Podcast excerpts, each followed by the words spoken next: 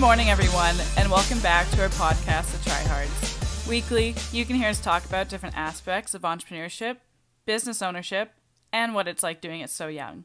We're your hosts, Maddie Thompson. And Bella Rookley, thank you for joining us. Today we're back with another episode of our series called Let's Talk to You. In this series, we interview young people who identify as entrepreneurs, business owners, hobbyists, and otherwise self employed individuals.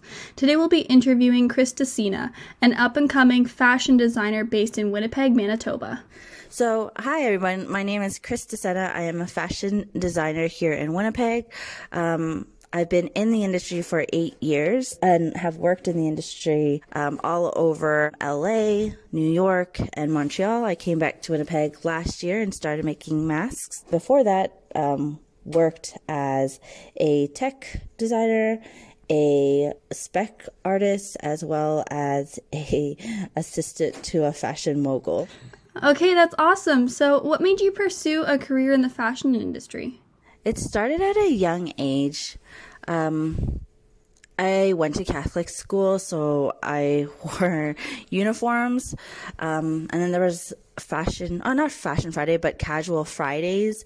And so I just remember taking a pair of overalls and um, embroidering the edge of the over- overalls to be kind of cool and different. And then Project Runway came along and that one in itself kind of kind of catapulted me wanting to be a designer and I think every young person would dress up in either their sheets or in towels and you know create something for themselves and create a fashion show and as time grew on and like went on um, I had girlfriends come over and we would style them and do like, you know, weird photo shoots and just have sleepovers and that kind of did that. And again, the era of the internet happened for me and I met friends all over the world and I told one of them that, hey, I wanted to be a fashion designer. And they said, hey, well, why don't you fly to LA because they have a great fashion program.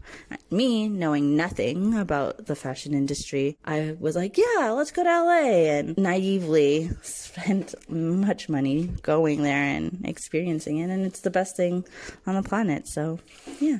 That's amazing. Yeah, I've heard a bit about your story and it's so inspiring. Like you're just an incredible person. Stop. I honestly don't think so. Like it's I I hear that a lot and I just think like, well, every like there's so many people who do it. And I think like when I left it was very much like so many people are doing this. Like I am not special whatsoever. But that's really nice of you, Maddie. so what education have you done?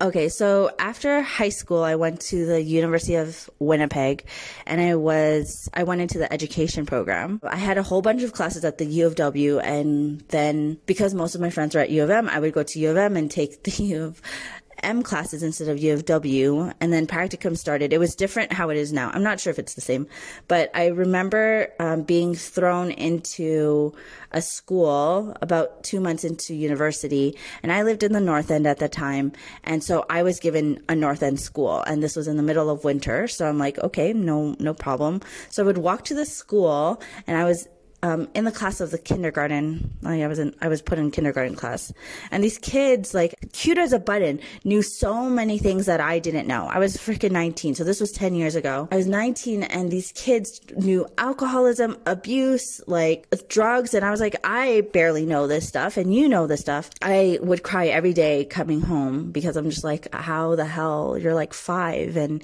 how do you know this and how are you going to live and it's wintertime and they didn't, they weren't prepared and it was like truly the biggest wake up call that I don't have it like really bad at all. And like, I remember my mom, she was like, bring a sandwich to like on your way so you have breakfast. And these kids, I remember one of them was like, um, I'm really hungry. And I was, well, okay, well, you must have food at home. And she goes, no, like, I would really like some spaghetti and I haven't eaten dinner. And I was just like, what the is happening?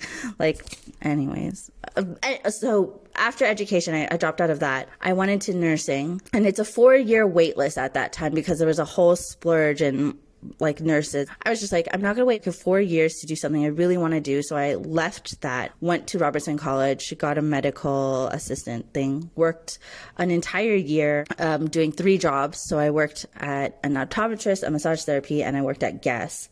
Um, and then I flew out to LA the following year because I was like, I'm not going to wait. So you've kind of done everything. Yeah, but not thoroughly.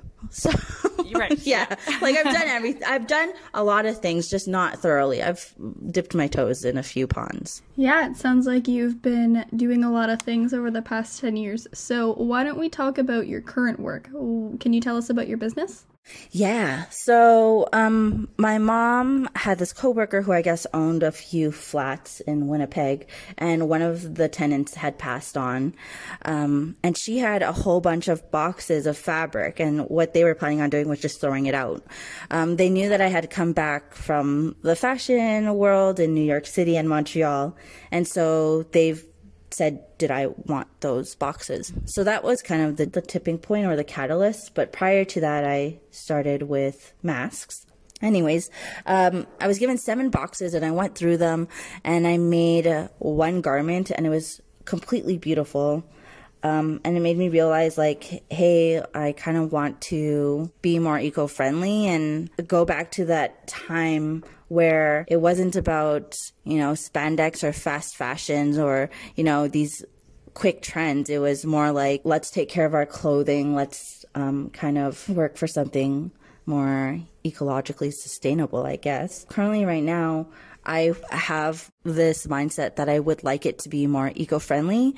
And secondly, I would like it to be local and, you know, handmade garments. And thirdly, it's I want it to be inclusive, not only in terms of sexuality, but in terms of culture, in terms of um, I guess gender norms and all that stuff. I don't want to be the next, you know, H and M or Zara, but I do want people to be more conscious. Um, working in the industry in my previous job, I would have to check swatches of color and pr- like to the civilian's naked eye, a blue is a blue, a, a, red is a red, but to a designer, that blue has too much yellow compared to that other blue, and that yellow has too much red, and it's all this weird things, and everything is manufactured overseas. And before it's manufactured, you have to go through these steps to ensure that your standard is up to par. And that could last up to months. And I don't know how to explain it very shortly, but basically if one is wrong then you get another sample and you get another sample and uh, until you get the right one. And usually that's three or four tries. That one sample is being shipped on a vessel or in a plane. That sample is also being re-dyed in water and it's it's terrible. And i think a lot of people know that the fashion industry is um, terrible for the environment. Um, i think people are surprised that it comes up as top five, it's truly it sucks. And when you're working every day for the last eight years in it, um, you kind of realize like this is terrible. And I think with all these other documentaries coming up about the environment, um, fashion has to take accountability, and I want to be part of the forefront that takes accountability and creates and um, helps sustain our world. I think the whole eco friendly aspect of it is super important. It's so important right now, and I love how you're integrating that into your brand. So, what was the vision when you first started your line? There was none. I think I've said this a whole bunch. There was none. Um, I started with one garment, which is now called the college dress. And it's that was the catalyst because every time i showed someone they're like oh my god it's beautiful. I want this. I want this. I want this. And i, I as a designer and anyone else who sees the garment you'll take away the design and you'll see that it's the most simple silhouette. And that's great that everyone loves the simple silhouette but i truly think it was the fabric and the design on the fabric that sold it for a lot of people. Beyond that when i when I just take the compliment as it is, um, that literally drove me to want to make more and more and more. Um, the first collection in April, there was about 19 garments that were made, and that got cut down to 14, 14 or 16. That was that was really interesting because when I saw the girls try it um, during our fittings, it was like really cool to see some pieces that fit so well together and others that didn't. And I think uh, you you know this, Maddie, but a lot of the fabric that I have don't match at all. And I was just pulling and pulling and pulling. And so when you just pull and you're not looking at what the silhouette is or what the color is. Um, to see it all kind of come together and actually make a story is quite amazing. So I think like at the end of it all, it was basically I was just going with my instinct and going with what I felt was right. So I'm gonna say my inspiration was me. I, like a lot of the pieces I have put a lot of myself into and I see a lot of myself in. Um, a lot of the pieces here you can find in certain places like H&M and Zara, but there's like I don't know. When I look at it, there's some kind of panache or some kind of personality, and I'm I'm glad that I got to put that in them. That's awesome. So comparing your first line to now, what differences do you see? It's a lot more organized. The fabric is a lot lighter. There's a color story, so it's a lot of earth tones, a lot of blues and greens, and a lot of nudes, which is like beautiful. Um, the fabric is going to be sheer.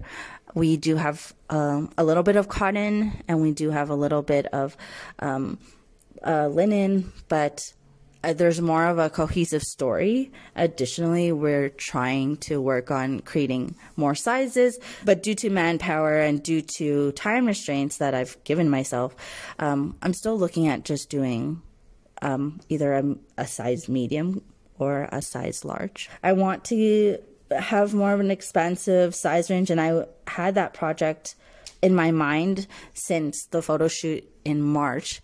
And um, in April, I was paralyzed by how well this first launch was going to go. And I kind of didn't snap out of it until literally 405 April 29 and was like, oh, it's not that bad.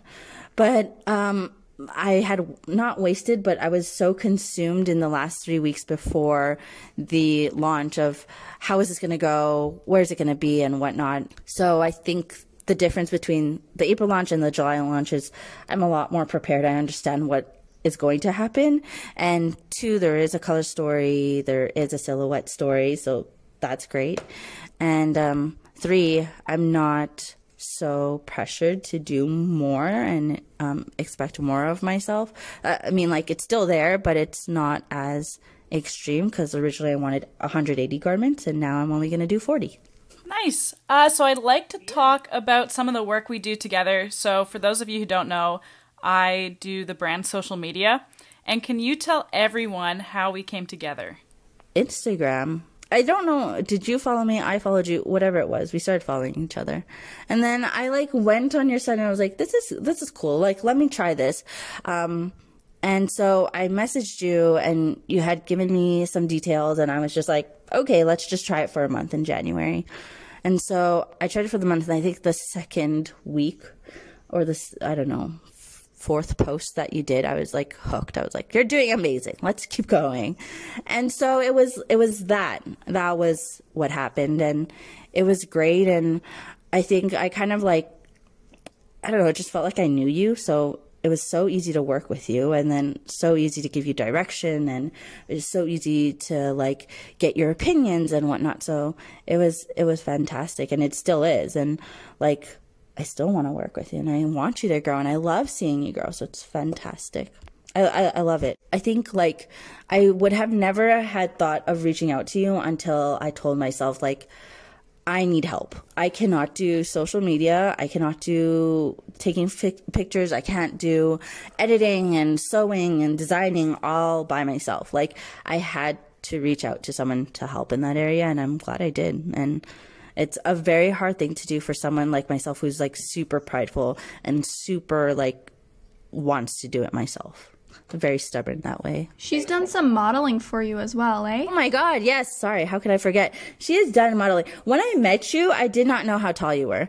And I'm but I I know that I'm a short baby. Like I'm five two. So I maybe it's just because the people I've been around is like around my height and I'm the tall one, right?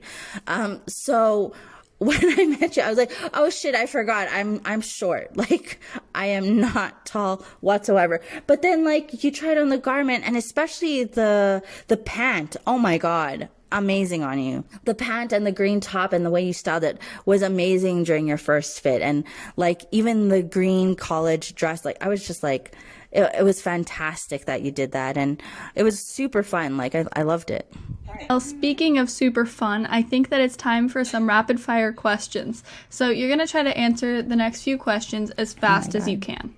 Are you ready? All right. Well, okay. I'm not. I'm like, no pressure, no diamonds. That's what they always say. If you could be any famous fashion designer in the world, who would you be and why? Um, dead or alive? All time. All time. So, um, Diane Furstenberg, I would say. She seems so humble, and I read her bio um, when I was in college, and then I just I loved her story. And she just she started with a wrap dress, and that is fantastic. And she was a princess um, b- before that. So, yeah, same queen. If you could have designer fashion in any decade, which one would you choose and why? Um, so I'm a, Taur- a Taurus, um, and we're like really not into change a lot, which is really funny for the industry I'm in. Um, but I grew up in the 90s, and I love 90s fashion, so I would say the 90s decade. It's so juvenile and cute and really retro and weird, so I love that. If you could only wear one type of fabric for the rest of your life, which one would it be? One type of fabric, I would say linen. Linen is great. Or, yeah, linen. I would say it's great. It's beautiful, it's flowy. If you could tell your 19 year old self one thing, what would it be? You're gonna go off and do great things. Don't party too much. It, like, stay focused. Don't party too much. Yeah, there's. I'll tell you a story later. Never wear a belt again or always wear a giant hat? Always wear a giant hat. I don't. I don't like things clinging to my body, but hats look great on me. So always wear a giant hat. Describe yourself in three words. Crazy, stubborn, and annoying. Okay, that concludes the rapid fire questions. Thank you so much. You're welcome. I'd like to go back to the last question. Maddie, how about you describe Chris in three words? Uh, me describe Chris? Oh my gosh. Um, I think I am all of those. and I I honestly think I'm so crazy when I talk to you, Maddie. Like I tell you one thing and I feel like the next thing I tell you is completely different. Either you think that crazy's I- good. is it? tell my boyfriend that. Baby. What's up? She said crazy's good. Crazy's good. Yeah. Yeah, I'm crazy and I think it's good. And okay, I'll agree. You are crazy, but in a good way. You're super motivated. You're incredible and you're so smart. You just have that drive and you're like, you know what you want and you're going to get it. and you're going to be successful and I know it. Thank you. I hope so. That's a lot of pressure, but no pressure, no diamonds. So we want diamonds. Let's bring on that pressure. Hmm, So, do you have any final notes before we go? Um, I guess advice, right? Um, uh, like I said uh, in the beginning, I not in the beginning, but like I said, um, I had to reach out for help, and that's a really hard thing for me to do. So, for anyone who's trying to start something and finding it hard to do it all by yourself. You have to be vulnerable and ask for help. Um, I've been in the industry for eight years, and although to some people that's not a long time, and I, I'm still thinking it's not a long time, um, within those eight years, I have tried and tried and tried to build something for myself, and all by myself. And it obviously failed because then I would have been a millionaire by now. But um, it only has succeeded now because I asked for help. So um, I highly recommend to anyone who is trying or wanting to be something big and successful, ask for help. Um, the self help books will always tell you to try and try again and try again and try again. So don't bother buying them. They're great if you want to know how they tried and failed. But the end goal and the end story is we just kept trying and we kept doing it. And it took me a lot of time to get there. I have a whole bookshelf of self help books and how business entrepreneurs did it. And they just kept trying. They always had help and they never gave up. So that's it. Stay vulnerable and accept whatever comes to you. Where can our audience find you? Oh, yeah, on Instagram at chris.desena, or um, the website is being built right now for www.chrisdesena.com.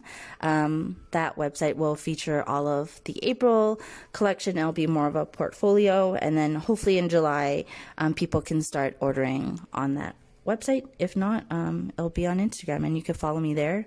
Um, and Maddie will be the one posting and keeping you guys updated. Yes, well, thank you so much for coming on today, Chris. It's been great to learn more about you. And thank you to all of our listeners for tuning in. Make sure you come back next week as well. Check our cute asses out on Insta at the Try Hard Podcast. That's all for now. Happy entrepreneuring. See you next time.